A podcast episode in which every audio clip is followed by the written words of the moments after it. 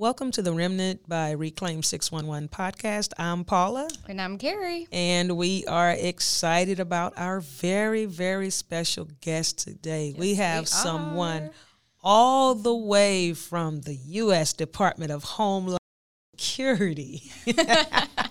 Today we have uh, Sarolyn Morgan. She is an LCSWS um, with a BCD board certified diplomat. She has been the, the victim assistance specialist for Homeland Security investigations, immigration, and customs enforcement since October 2016. During her time at Homeland Security, she has provided outreach and education to over 225 organizations, exceeding 75,000 persons trained in human trafficking. She has served victims of traumatic events professionally since 1995. She says one of the most rewarding times in her mili- military career was the four years, November 2009 through February 2014, that she provided the behavioral health oversight and care for the survivors of the Fort Hood shooting. Um, I don't want to say too much more, but I do want you guys to know that she is a colonel, and she currently serves in the United States Army Reserves as the commander for Combat Operations Stress Control Detachment. Ladies and gentlemen, Miss Sarolyn Morgan. But before we talk to Sarolyn, I want you guys to hear a story from oh, Carrie. You know, we, we always have a story from Carrie, how she met our special guest. So, Carrie, take it over. All right. Well, I don't know if Sarolyn's going to remember this because I was listening to her. I was in the audience and we were at a conference, and I believe it was a forensic conference um, here in the Metroplex. And she started talking, and she's one of those people when she starts talking, like, they're just like, the whole room is quiet. And the entire time she has your attention. And I just was like, whoa, she is a powerhouse. Not only does she have so much knowledge and but she will just blow you away. She's got stories. She has done so much in this space.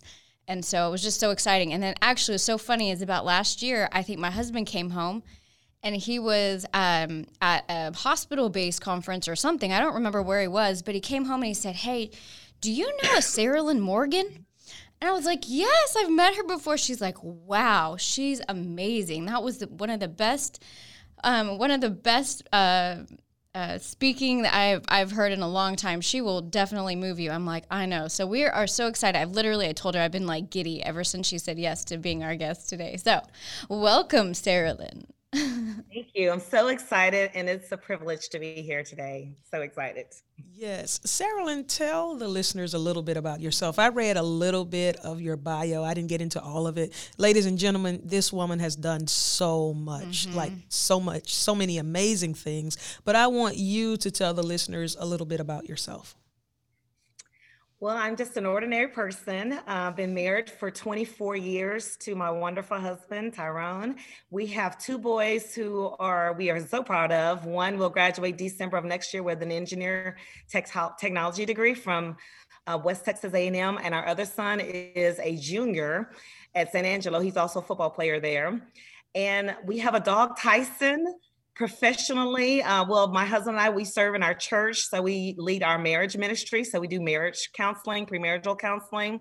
We let others learn from our mess our mess and our mistakes. It's such a privilege to give up people the opportunity to prevent going down that road. And i kind of ran from this work um, because i'm a survivor of sexual trauma. Mm-hmm. so as a kid i was sexually abused by my uncle and so i have been prepared for this work since I was before seven years old. My sexual abuse stopped at the age of seven, but I have lots of trauma.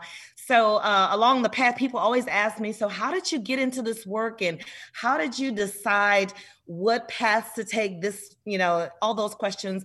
And I said, it is simply God. Hmm. Um, God, I have an amazing God story. I won't tell you that. That's part of my book, but um, it's just amazing how he rescued me with a flood from my sexual abuse. And um, so I ended up at Homeland Security after lots of stuff at the VA. I was the suicide prevention coordinator there.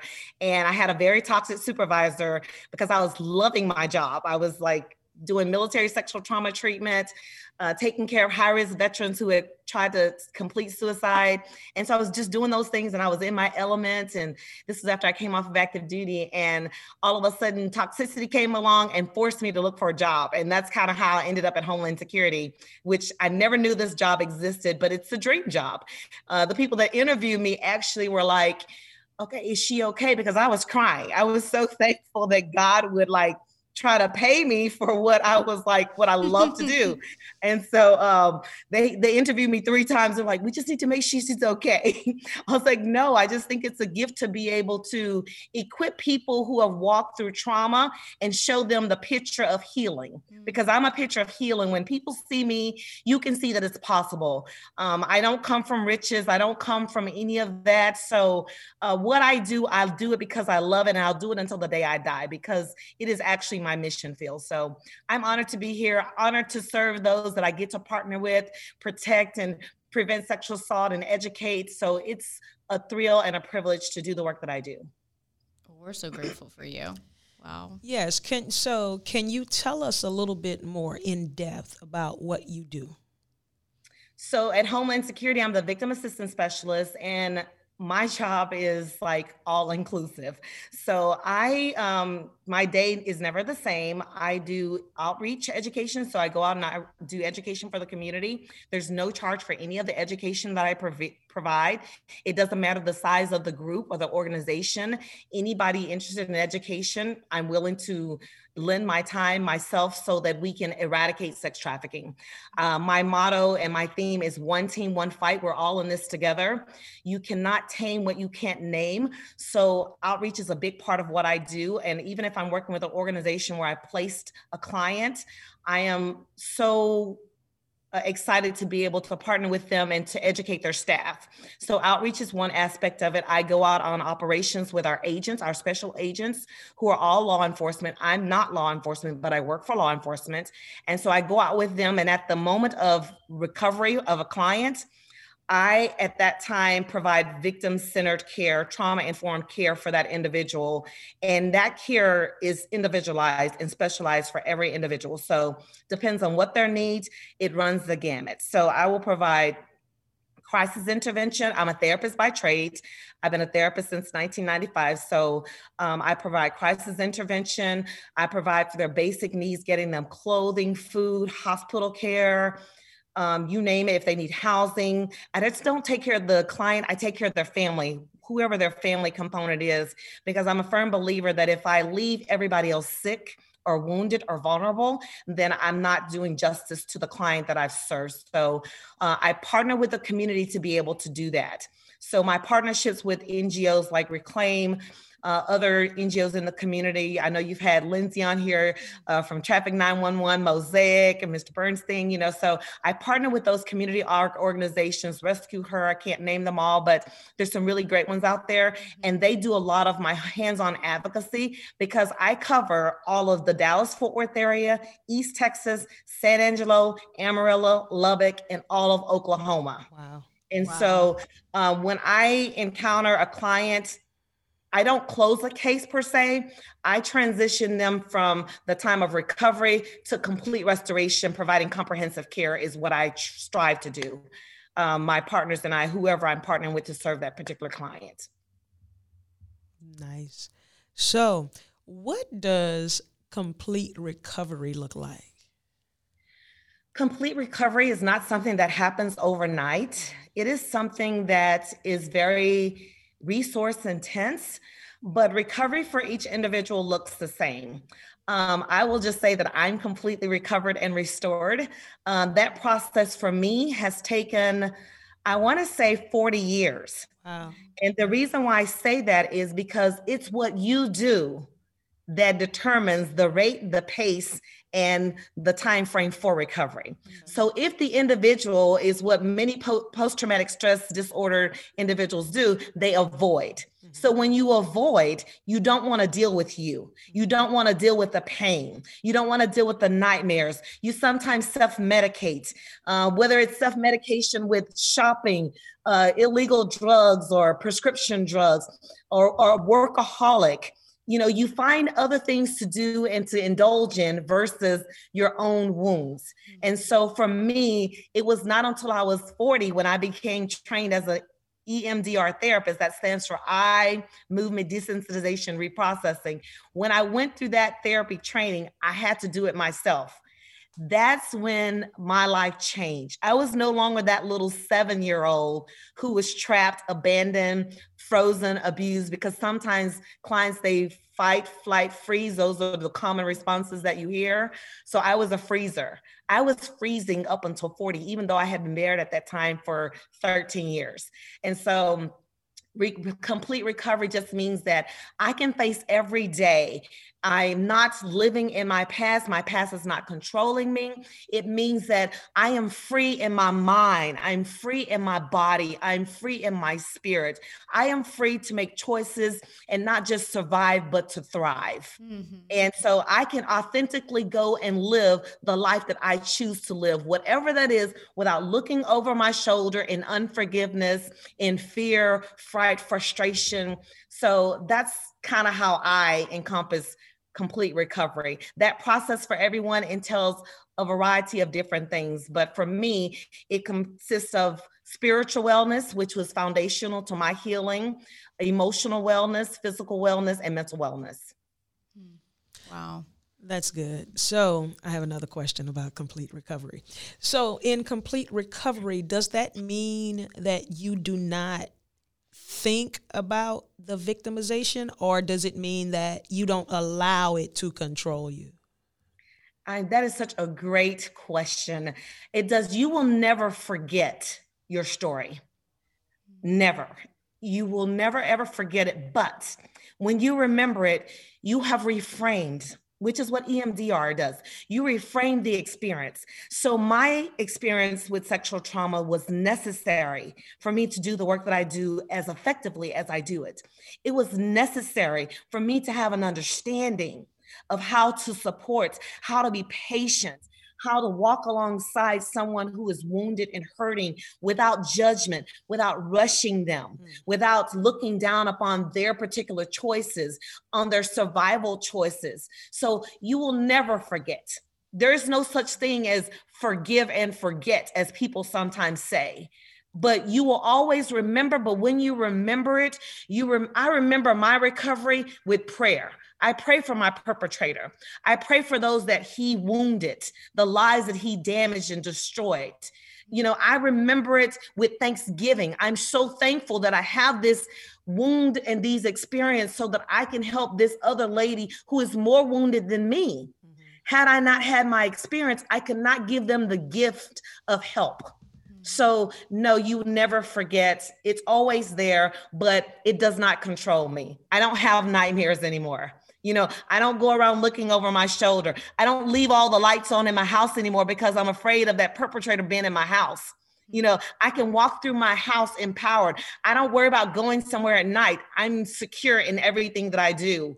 And I'm willing to face anyone and anything, is what complete recovery, not forgetting, looks like for me. I remember and I do things wisely as a result of my trauma. Mm-hmm.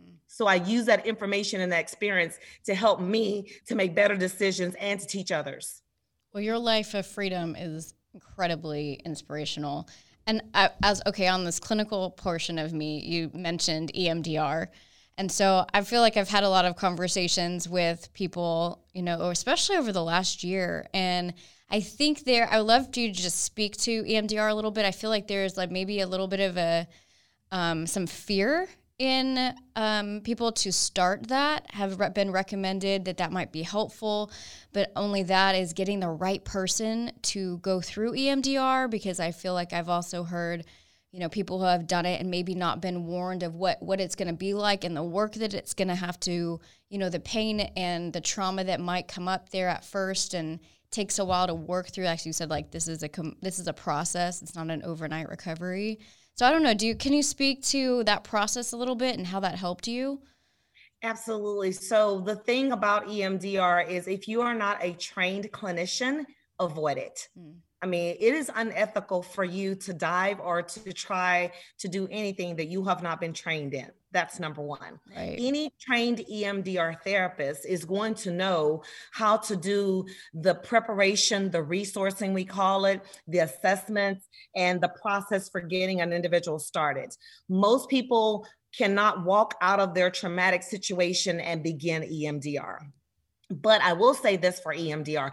EMD, in my professional opinion, and just what I know about EMDR, EMDR will not damage anyone. Mm-hmm. And EMDR is the most appropriate because when you have trauma, trauma changes the memory. Mm-hmm. Trauma changes the body, the brain, everything, your biochemistry. It changes every aspect of that. What EMDR does, EMDR does not require the individual to do a trauma narrative like a lot of therapists do. You don't have to go relive your story, which is the power in EMDR, but you deal with the cognition. When you have trauma, your prefrontal cortex is offline and so, since your prefrontal cortex, which is your thinking executive brain, since it is not functioning and it freezes or it goes offline during the traumatic experience, your amygdala takes over. Right. EMDR, on the other hand, does not require all of those inner workings. And what it does is it integrates the intellect with the emotional. That's the beauty, and that's what changes things. Because when you have a traumatic experience, you have the emotional side, which is why you have the nightmares, which is we have all the emotions. You have the fear, you have the anger, you have all those emotions associated with your trauma because your amygdala is hyperactive. It takes over and hijacks the brain whenever you are triggered.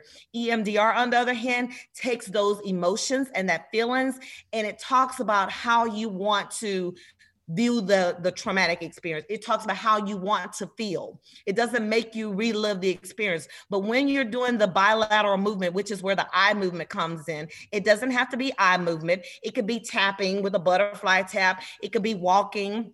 So it is just so uh, that emotional freedom technique, the tapping therapy, that's just as powerful because it taps into the meridian points.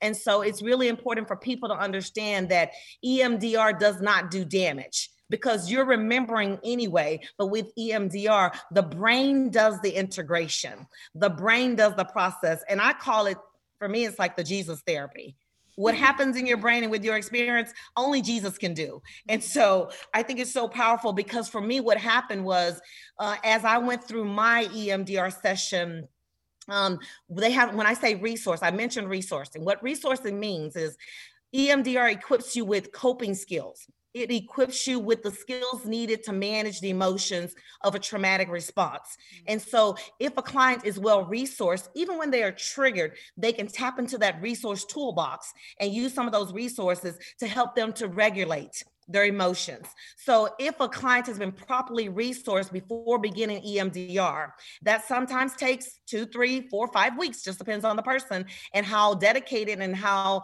uh, willing and ready they are to change because readiness is critical to change. And so once they are resourced well and they are ready, the EMDR process takes no more than eight weeks. So the whole oh, process, wow. I would say, maybe takes eight to 12 weeks. Oh, wow. Well, I thank you so much. That was like an amazing example of what EMDR is. And I know there's going to be a listener, like 100% know, that is going to be listening to this and really appreciate what you just said because I think it's something, like I said, that people talk about and it's recommended, but there's like this kind of like people withhold from feeling like it's maybe like a scary thing. And, you know, what you're talking about is just you know, and the trauma behind it and really explaining it. I just I appreciate that so much. I know somebody is needed to hear that today. Well, thank you. And the other thing that I want to say is a lot of people think that, you know, if you have complex trauma, which sex trafficking is very complex. Right. Um, sexual assault is very complex. Uh, orphans come from complex trauma. People that have repeated trauma, that's complex trauma.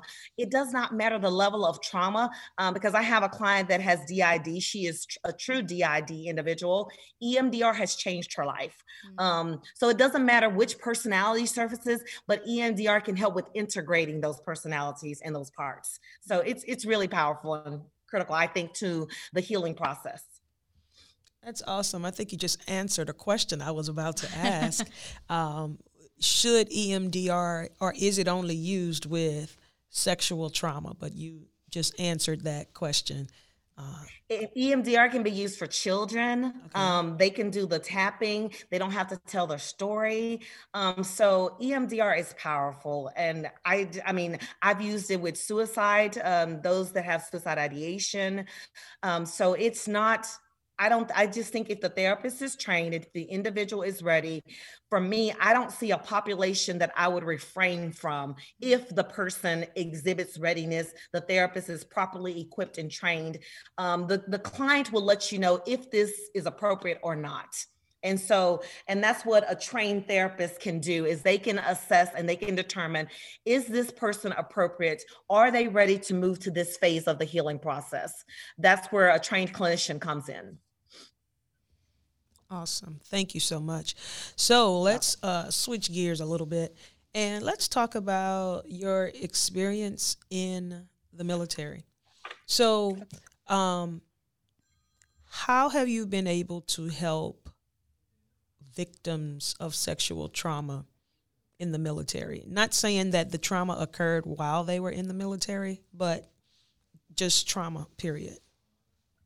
So um, that's a loaded question because that's kind of like what that's really where a lot of my experience come from is not starting with the sexual trauma because I worked I don't know that I told you but I worked for Child Protective Services starting in 95. Oh. So my work with Child Protective Services started out as an investigator and then I worked with child children that were sexually traumatized. So that's kind of where my professional work started was with Child Protective Service and then I moved on to uh, working at the Children's Advocacy Center doing intakes, doing therapy for 5 to 18 years old so I was doing all of that as soon as I came off of active duty originally in the military.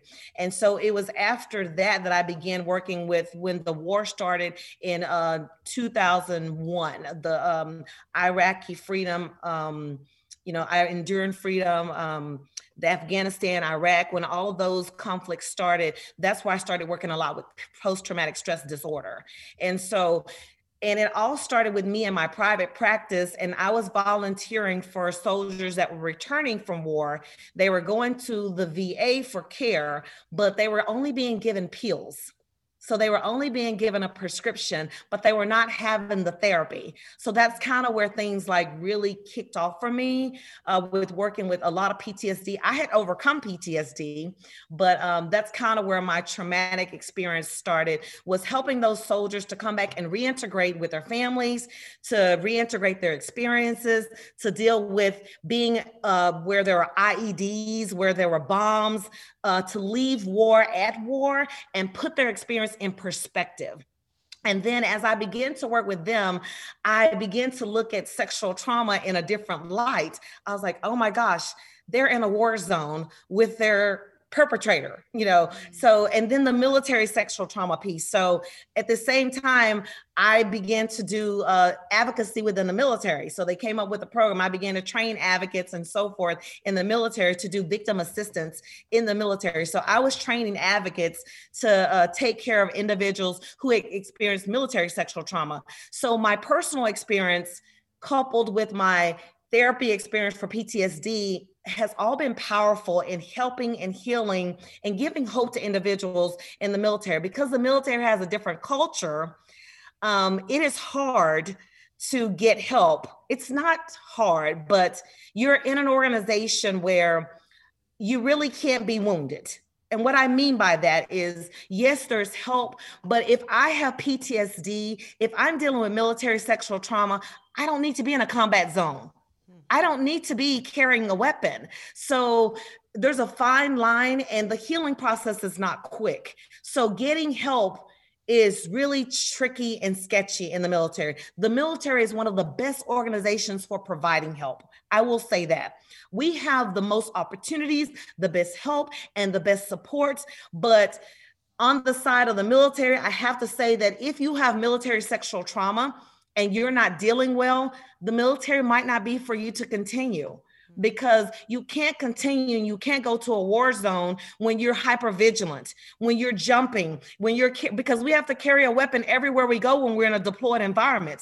In a deployed environment, if I don't have trust for men because of my military sexual trauma, because it came from leadership or it came from my supervisor, how am I going to go and be predominantly with men, you know, who are my triggers? Um, and, and so it's a very, very uh, powerful opportunity that I get. And I have a lot of private conversations. I have a lot of um, off the record conversations with individuals trying to prep and prepare them uh, for what their next steps are. And my approach is to empower them with education and information about how trauma impacts you and about how they're able to move forward. Many of them, I will honestly, I tell them honestly, you are not safe to go downrange. You know, either you make the decision or I need to help you because you the way you're you're not able to sleep. So when you don't have rest it messes with your thinking. Mm-hmm. it messes with your ability to function. It messes with your memory. And so when you think of all of the side effects of trauma uh, you have to really be well to serve in the military. And if you're not well, you're really a danger to those around you. And the military is really not the platform or the venue to get well and restored. Uh, I will just kind of say that. But uh, so my, my work in the military has been very rewarding because of my military experience, because of the environment that I'm accustomed to, and because of my sexual trauma experience. All of that coupled um, gives me a powerful platform and opportunity to help and support a lot of people. And I want to tell this quick story. Um, so I had the privilege to work with some individuals who got out of the military back in the 1990s. Um, and this was through Homeland Security that I was able to support them. So what happened was I don't just do sex trafficking, I work with child exploitation as well. Child exploitations deal with child pornography, child uh, pornography production, distribution, possession. And so I get an opportunity to support those young babies as well. And so I had the privilege to work on this case of child pornography that was connected with the military. And then the person that was the perpetrator had been discharged from the military with an Article 15, kind of a slap on the wrist for his sexual behavior, uh, misbehavior. And so two of his victims uh, had never gotten justice. But as a result of the child pornography that he was doing, they looked into his record. Those victims ended up being witnesses for the child pornography case. So they had their day in court. And even though it was 25 years later, uh, so I always tell my victim, my clients, I say, make a report. Even if you don't have a lot of information, put it on record that this happened and it'll circle back because perpetrators do not perpetrate once. Mm-hmm. Um, there's studies that show that perpetrators who first serve a day in jail, they perpetrated on average 50 or more individuals before they're ever caught. So they perpetrated a lot of individuals before wow. they're ever caught or get to spend a day in jail. So uh, it's so important for individuals who have been violated to understand the importance of taking your voice back. Mm. And it doesn't matter how you do that. It doesn't matter that the justice system may or may not support you, but put it on paper that it did happen because that's part of your testimony, that's part of your recovery, and that's part of who you are. Don't be ashamed of those scars, is what I tell people. We need those wounds to show that we've been in war. That's right. Man, I'm not a thankfully I'm not a victim of sexual trauma, but I just feel completely inspired. I mean, uh, really, seriously, it's um, amazing just what you do and how you're helping people and just like just the analogies that you use you know it's it's really uh, i know people that you come in contact with are truly blessed um, by how you help them um, so uh, sorry, you know, you know how I get. Yeah. It's like wow. Look, her little, her little face is getting red. well, I'll just tell you that I'm so privileged and that's honored. hormones. Huh? so that's the flush of hormones, Paula. Okay, oh, okay yeah, my yeah, bad. Yeah. I thought you were about to waterworks were no, about no, to start. No, no, no, Okay, all right. It's an honor and it's a privilege to walk alongside because the individuals that I serve, I mean, my, I look at, I don't have trauma. When I, I do have trauma, but when I look at them and what their journey is like because there are a lot of factors that play into individuals who have trauma. And many of the majority of my sexual trauma individuals, many of them don't have a support system, mm-hmm. um, which is critical to the healing process because they have familial trauma. Uh, as you know, 80% of those who have been sexual traumatized, it's within the family or someone they know. Right. And so when you think about that, and your perpetrator is your dad, your perpetrator is your mom, your perpetrator lives with you. Mm. Um, when I look at that and I look at these resilient, magnificent, phenomenal women, I am just so privileged to walk alongside them and see their journey and inspire them, educate them, enrich them, and empower them. It's like, yes, let's fight. Mm-hmm. You know, it's like we're not quitting. Our voice is gonna be heard. So it's just a privilege to do what I do. I love it. Sorry. No, oh, don't great. apologize. that is great. Hey, our our uh, our part of our logo is step into the fight. So, girl, you got it. Like, yeah, we're ready to fight. Yes. And I want everybody to be educated to do their part in their place so that we can all see and put the pieces together. So, my whole goal is to kind of unify us in this fight because there's so many, it's so fragmented. It's like everybody's doing their little piece. Yeah. And instead of us unifying our efforts, our resources, we can do so much more as a team. I mean, that little acronym together, everyone achieves more Mm-hmm. I mean, that is so powerful for teamwork. If we pull our resources together, just think of the impact that we can have. I mean, so uh, that's my vision for this fight is that we would be unified. Yeah, I love that word. Um, question. So let's say I'm just a regular person, but I'm not. But let's say I'm a regular person and I want to uh, learn more about human trafficking and how to put an end to it, what would be your advice to me?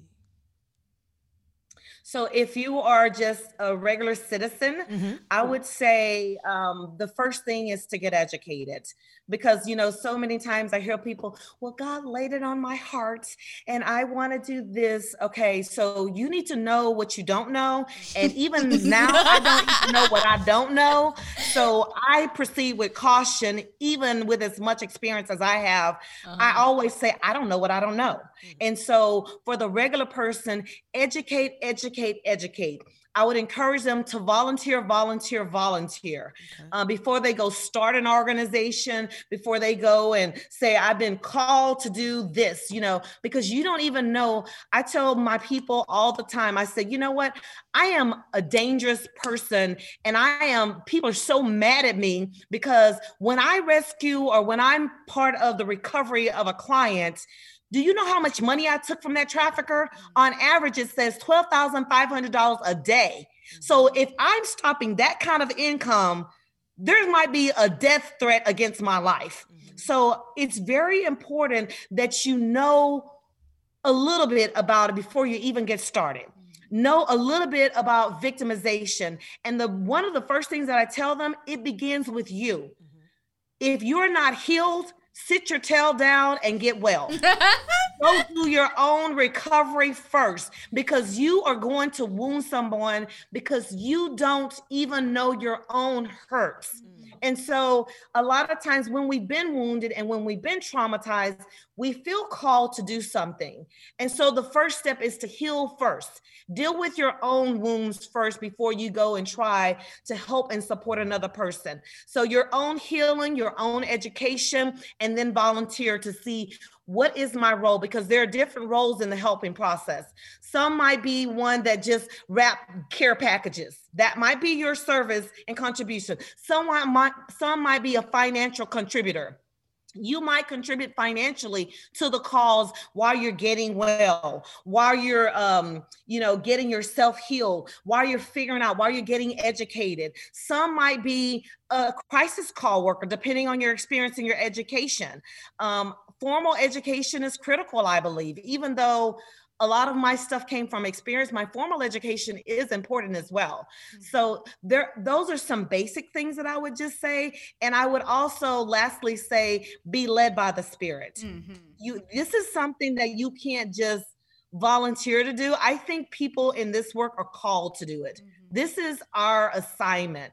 And so if this is not your assignment or if you think it is make sure you're not prematurely diving in before you are prepared to go and do the protection, the prevention, you know, the partnerships. Make sure you are ready to do whatever you uh, are called to do before you proceed. Such good advice. Thank you. I, I hear such passion in your voice in this part, especially with you know a, a, regular citizen who wants to step into the fight. Mm-hmm. It's important that if you have your own trauma, that you heal and that you deal with it, and then educate yourself, and then find ways to volunteer. So thank you for that. Thank you so much. I know we've said before, sharing. haven't we, about like be a student of trafficking before you decide. Yeah. To go and do something, mm-hmm. you know, to really understand and from other people we've talked to, even in this space, have spent, and I know ourselves in Reclaim, like at least a year to two years just being a student and connecting and figuring out what it is that we can contribute specifically and that the Lord has called us to. And prayer, prayer, prayer, right? Yeah. um, yeah. Right. And you know, the thing that I, I, tell people every day, I learn something new every day. This is not like one of those things that you know just because you've done it for 10 15 20 years that you know no we don't know because every time we learn something the perpetrators change the game mm-hmm. and so the clients that i deal with are the most powerful educators I, like I said, I am so privileged to be able to learn from them. Mm-hmm. And I learn something every day. I sit at the feet of one of my clients and I thank them, like, oh, thank you so much for teaching me. So um, that being a student, I love the way you phrase that. I think that is well said. Um, besides healing, being a student, and always being open to learn. And you know, this is another thing I want to say. Uh, to the, I'm a faith believer, and I know you've heard me talk about my faith. But I just want to say to all the Jesus people, if you're going to claim him, do it his way. because Jesus didn't do some of the stuff that some of these organizations and some of these advocates are doing. He didn't do it that way. And so Jesus was long suffering, which means he was patient. You know, he was humble, he was kind, because some of us want to like rush the process. You know, we want to make people, uh, we want to speak in tongues over people. Stop it you know a lot of these people are wounded by people from the faith community right. they've been their clients have been deacons and pastors and preachers and i have no tolerance for organizations who want to claim the name of jesus and then you want to like dictate what this person can or can't do or what their process is like as if you are the healer mm-hmm. so to all of those who are claiming jesus's name look at the way he handled the woman at the well mm-hmm. Look at the way he didn't talk about her that she had had five husbands and not been married to any of them. So I think it's so important that we lay aside our judgment, that we lay aside our personal stuff and realize it's not about you. Mm-hmm. We are supposed to represent well when we go and we serve these individuals because it is indeed a privilege. It is indeed a privilege to come alongside and walk them through the healing process and for them to see the light and the love that lives within us. All right. I want to ask you this. Um, you said that you are constantly learning every day, right? And how long have you been working with uh, victims? Since 1995. All right. So since 1995 until 2020. So that's about 25 years, right? So you said that the perpetrators do things differently now, right? So, can you identify a difference that you see in 2020 versus maybe 20 years ago? Social media is okay. like the biggest one. I mean, everything is the perpetrators have access to everything and everybody. And even worse is that we don't even know the danger that we're in people think, well, I have my locator off. You have your locator off, but you're posting on social media. Because you're posting on social media, the cell towers that took that picture, the cell towers that you use for the internet to post that picture, all of that determines and gives perpetrators insight to your location to your whereabouts and so other thing the other thing is there's so much money and people are looking for a quick income. So perpetrators can buy people at the phone company, can pay people off at Facebook, Instagram, Kik, Eki, you whatever the uh, site is, they can pay people off to get information. So wow. if you are on social media, that is like the biggest game changer. Is social media, uh, hotels, or even participants in trafficking. There, we have cases where there are entire floors of hotels that are dedicated and that are purchased by traffickers. Mm-hmm. Traffickers sometimes own hotels you know so so there's just so many different things people girls are not walking the streets any longer they've kind of gone back to that a little bit because of covid so mm-hmm. covid has kind of changed things but people are not walking the track anymore it, things are being done through social media and the other thing that traffickers are doing is they're positioning and propositioning young girls 12 to 14 is the average age. Mm-hmm. They're propositioning them because we have so many vulnerable kids who are latchkey. That's another big thing that I see is kids unattended. People, why are you giving an eight-year-old a cell phone? Right. What business does your eight year old need for social media? And so we have given the enemy access to our homes, mm. and then they're not attended kids are not parented anymore the way they used to be. So when you look at the generational changes, when you look at the access elements, uh, when you look at the vulnerability of not just the, the victims, but even the perpetrators, because many of them are victims of childhood trauma themselves. Right. And so there's so many dynamics that go into that. Um, and as soon as law enforcement can catch up, the traffickers change the game they change how they do things. So uh, there's a whole dark web that has all kinds of information, education on how to be criminals. Mm-hmm. Wow. and so, so that's why I say we don't know what we don't know. Um, and then if you look at it, the top three crimes are weapons, drugs, and trafficking. Mm-hmm.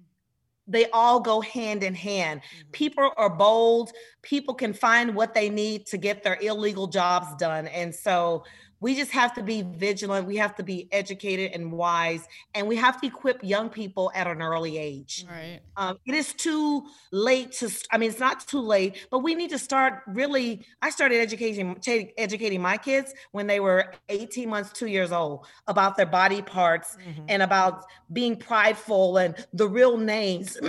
and that's just basic sexual sexual abuse education. Is just making sure your children are calling the body parts the body parts. Girl, that's I where just can't even even say that enough. I love that you said that. All my kids are well six and under. Mm-hmm. And I mean, that is something, even I have so many conversations with parents and they just shy away from calling. I know this is such a tangent, but like calling body parts their body parts. That's and right. My, I'm so, I feel like I, I try to be really diligent in that because they need to know if they were assaulted or something, God forbid, happened and they needed to, they needed to be able to call out what happened and what, I mean, I would want them, they need to know that's powerful in a, in a statement for a kid to be able to call, you know, their vagina, their vagina or whatever it is, even if at an early age. So, Sorry, I kind of cut you off there, but that's definitely oh, no, that's- on my soapbox of things that's so important to start really early. Um, and, and, even, even in not just the body parts, but even boundaries. Yes. We as adults have core boundaries. Right. And so we've got to, that's some of the, those are some of the things that I teach my clients. When we're spending time together, I'm educating them. I'm kind of reparenting them because they didn't have the parenting, is what I find with the majority of the individuals that I have the privilege of serving. So I'm reparenting them and teaching them how to protect their children. So the boundaries is a very, very, very powerful thing. And and just even trying to teach people that your brain can be healed because many times when you're wounded, you think I'm crazy, I'm broken, there's no hope for me, which leads to suicide. Mm-hmm. And so just kind of empowering people that the brain can be retrained but it's what you do and it's the work that you put into it that facilitates that process and expedites it. All right. Well, before we wrap it up, I'd like to ask you this question. Um, and I'm sure you have many that you can pull from, but what is one of your most memorable and most powerful um, rescues? In human trafficking? I would say um, one of my most memorable rescues and recovery was a 15 year old who had been trafficked since she was nine years old. And um, She stands out to me because for so many reasons.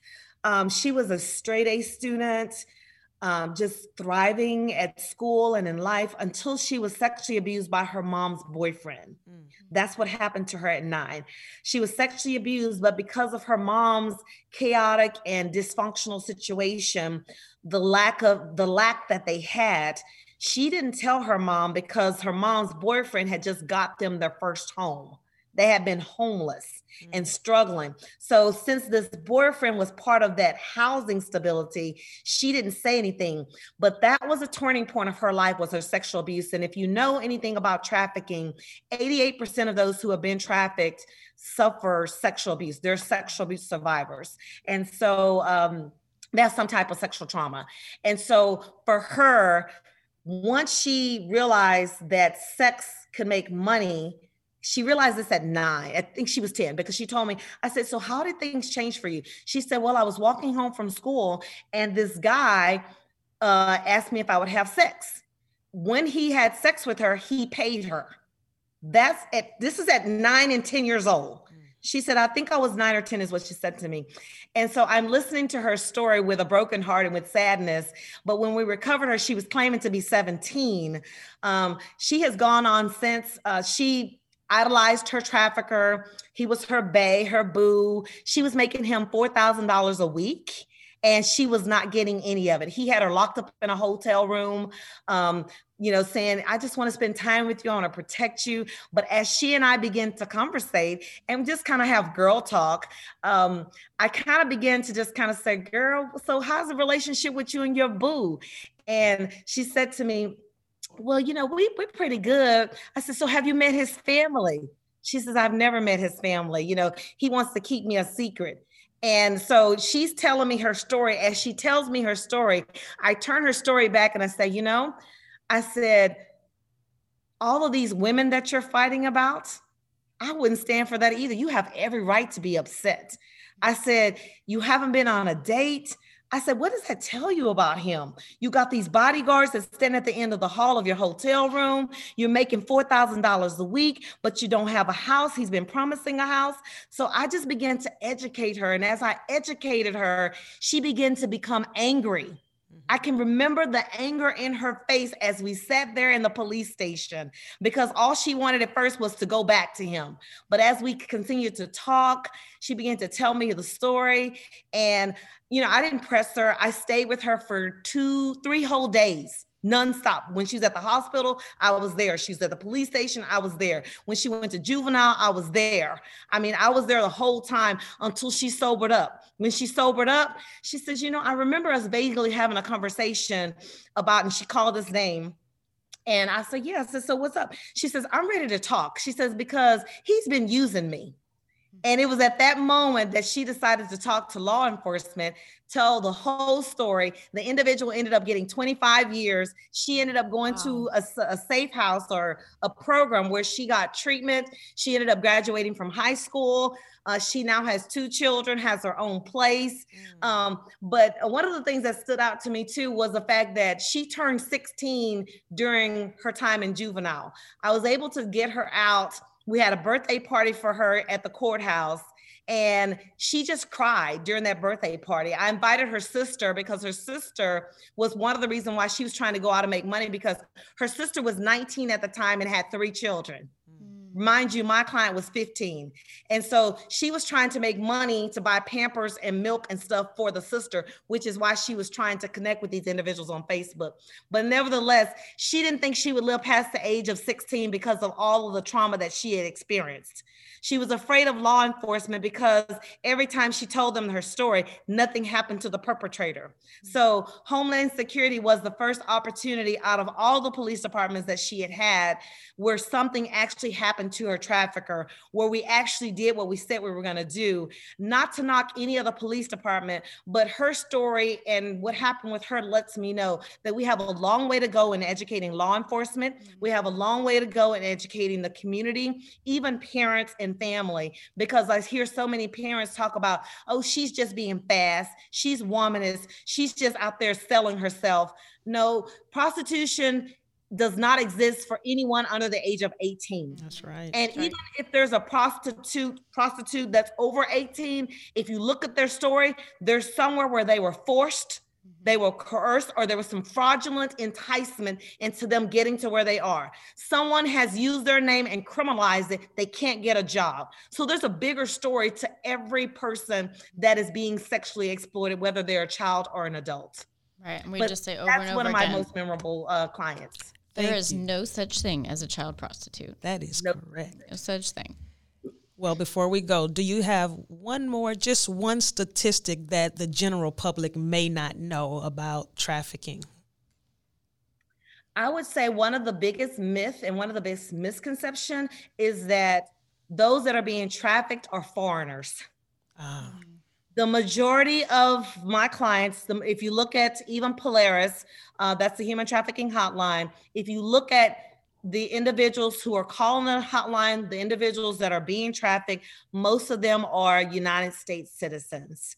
Uh, 80% of them have been involved in the social services system. So you have encountered them, whether it's the welfare system, Medicaid, whether it's the uh, public hospital, John Peter Smith, Parkland, you've encountered them somewhere, but you didn't recognize them. Because another statistic is that 88% of them have been to healthcare providers, Yes. but only 6% of healthcare providers recognize them. Amen. That's tragic. yeah. That is tragic. That's an indictment on us. They sit in your churches. I'm sorry, I went somewhere else. But so I think it's so important that we understand we see them every day. We see them, and I talked a lot about sex trafficking, but the labor trafficking is just as prevalent. It's even more prevalent, but we they're harder to prosecute. You see them in hotels, you see them in restaurants, we see them everywhere, and we don't recognize it or we don't have time. So, my thing to everybody is open your eyes and respond to the person that is begging for help. That person that's in the grocery store that looks tattered, that looks extremely thin, that's with an inappropriate partner, that's submissive, head down, um, you know, just just an inappropriateness about the relationship. You feel a tug at your heart. Call the trafficking hotline, make a report, 188-373-7888, make a report, call in a tip with a little bit that you know, you never know if it's gonna match the pieces of other information that's been provided. Okay, can I ask you one last thing about reporting? Sorry, I mm-hmm. know I swear this will be the last thing. Sorry, Paula. okay. Okay, so for all those the healthcare aspect of this, right? You hit a statistic that kind of has some heartstrings attached to it for, with me, and um, when it comes to reporting as mandatory reporters, uh, there is somebody you have an active case in your in your hospital, and like you said, not all law enforcement is you know equipped or trained in this area um, and trauma informed. So, Yes. what would be your recommendation to a healthcare provider who um, has a a victim in front of them um, and maybe has not uh, felt that calling local police did this justice or how the appropriate person came out to do the appropriate job? What would be your recommendation for them to call or to do at that point? So one of the things is, um, first of all, equip the client. That's one of the first things that I would do. Um, law enforcement is a part of it, but I think equipping that client to be empowered to make some decisions is first. Okay. And so, uh, but I would have them call the DHS, Department of Homeland Security tip line. Gotcha. Because what happens when you call the tip line with the information is it goes out to the assigned Homeland Security office versus so like what happens with us because there's politics involved is when you call local police enforcement homeland security cannot step in. You know we have to respectfully abide by that local police department's um, protocols them being in charge them wanting to lead the investigation etc not everyone one plays friendly with homeland security unfortunately but i would have them call the tip line and that number for the tip line i can give it to you is so important. It's 866 347 2423. Again, that number is 866 347 243. I mean, 2423. That's 866 347 2423. When you call the tip line with the information that you have, the inappropriate person, the inappropriate relationship, the identity of the kid, if you have it, any names that you might have, whether it be real or fake, uh, whatever inf- dates of birth, all the information you can have, that might be a person that we're looking for. That mm-hmm. might be a missing kid. Uh, we might already have eyes on that trafficker. Um, so it goes into a database that can touch a wide spectrum of individuals.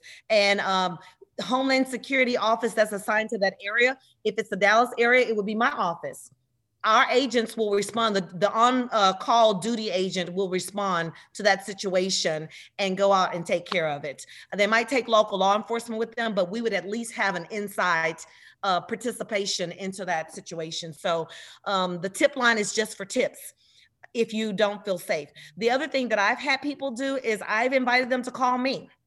Um, sometimes when you call child protective services, if it's a minor, um, and if it's suspicious, that's another way to get another set of eyes versus just law enforcement by by themselves. Mm-hmm. So getting um, CPS involved can be important and powerful if it's a community effort. Because nowadays, with the state of Texas, I just want to brag on Texas just for a second.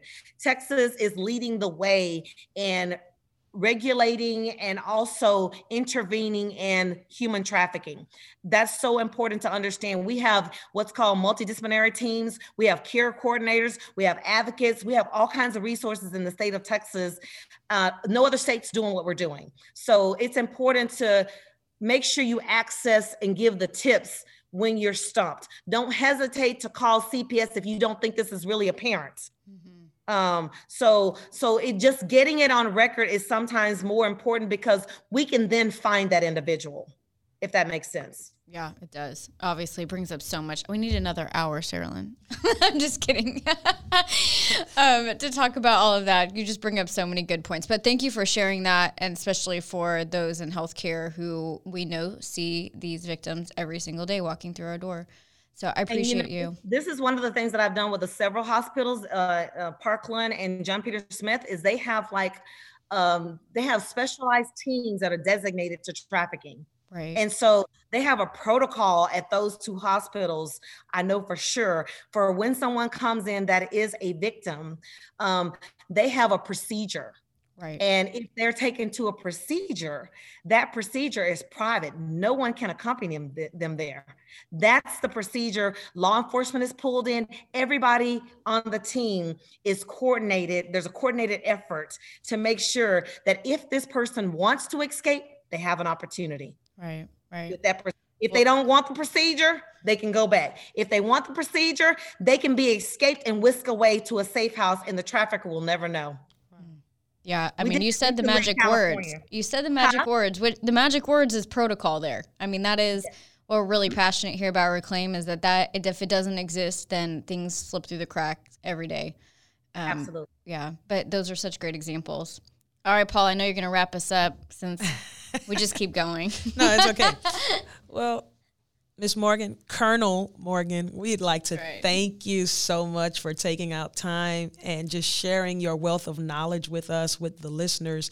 And um, you've shared so much information. And I want to say the thing that stuck out to me was the importance of making a report, no matter how long ago it it happened, because, like you said, a person that they've probably victimized 50 people before they spend one day in jail. So that's that's huge. That's that's some serious knowledge to know. So i want to encourage anybody who's listening who may have been victimized by somebody and you've been afraid to tell your story or afraid to report it report it so that this data can be in the system and we can put a stop to these perpetrators and hopefully um, uh, end some of this victimization. So thank you for that that that knowledge. Welcome.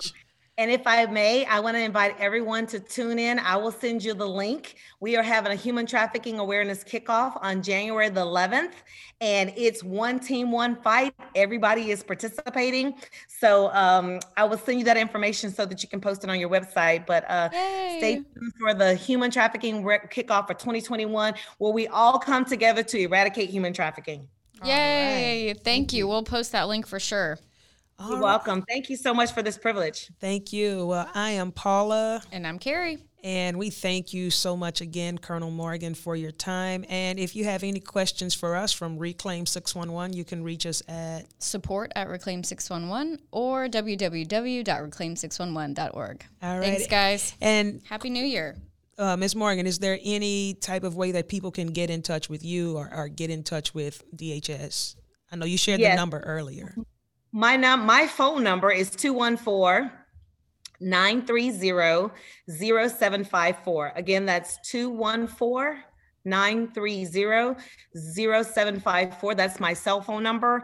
And my email address is my first name, S is in Sierra, A R O L Y N is in November, dot Morgan, M O R G A N, at I as in indigo, C as in Charlie, E as in echo, dot D as in Delta, H as in hotel, S as in Sierra, dot gov. That's Morgan at ice.dhs.gov. 214-930-0754. Call me if you need a training, if you have questions, email me, we can set up a date. I'm willing to serve. Thank, Thank you, you so, so much. much. And we want to encourage everybody who's listening to step into the fight. That's right. Until next time. All Bye-bye. Happy New Year. Bye.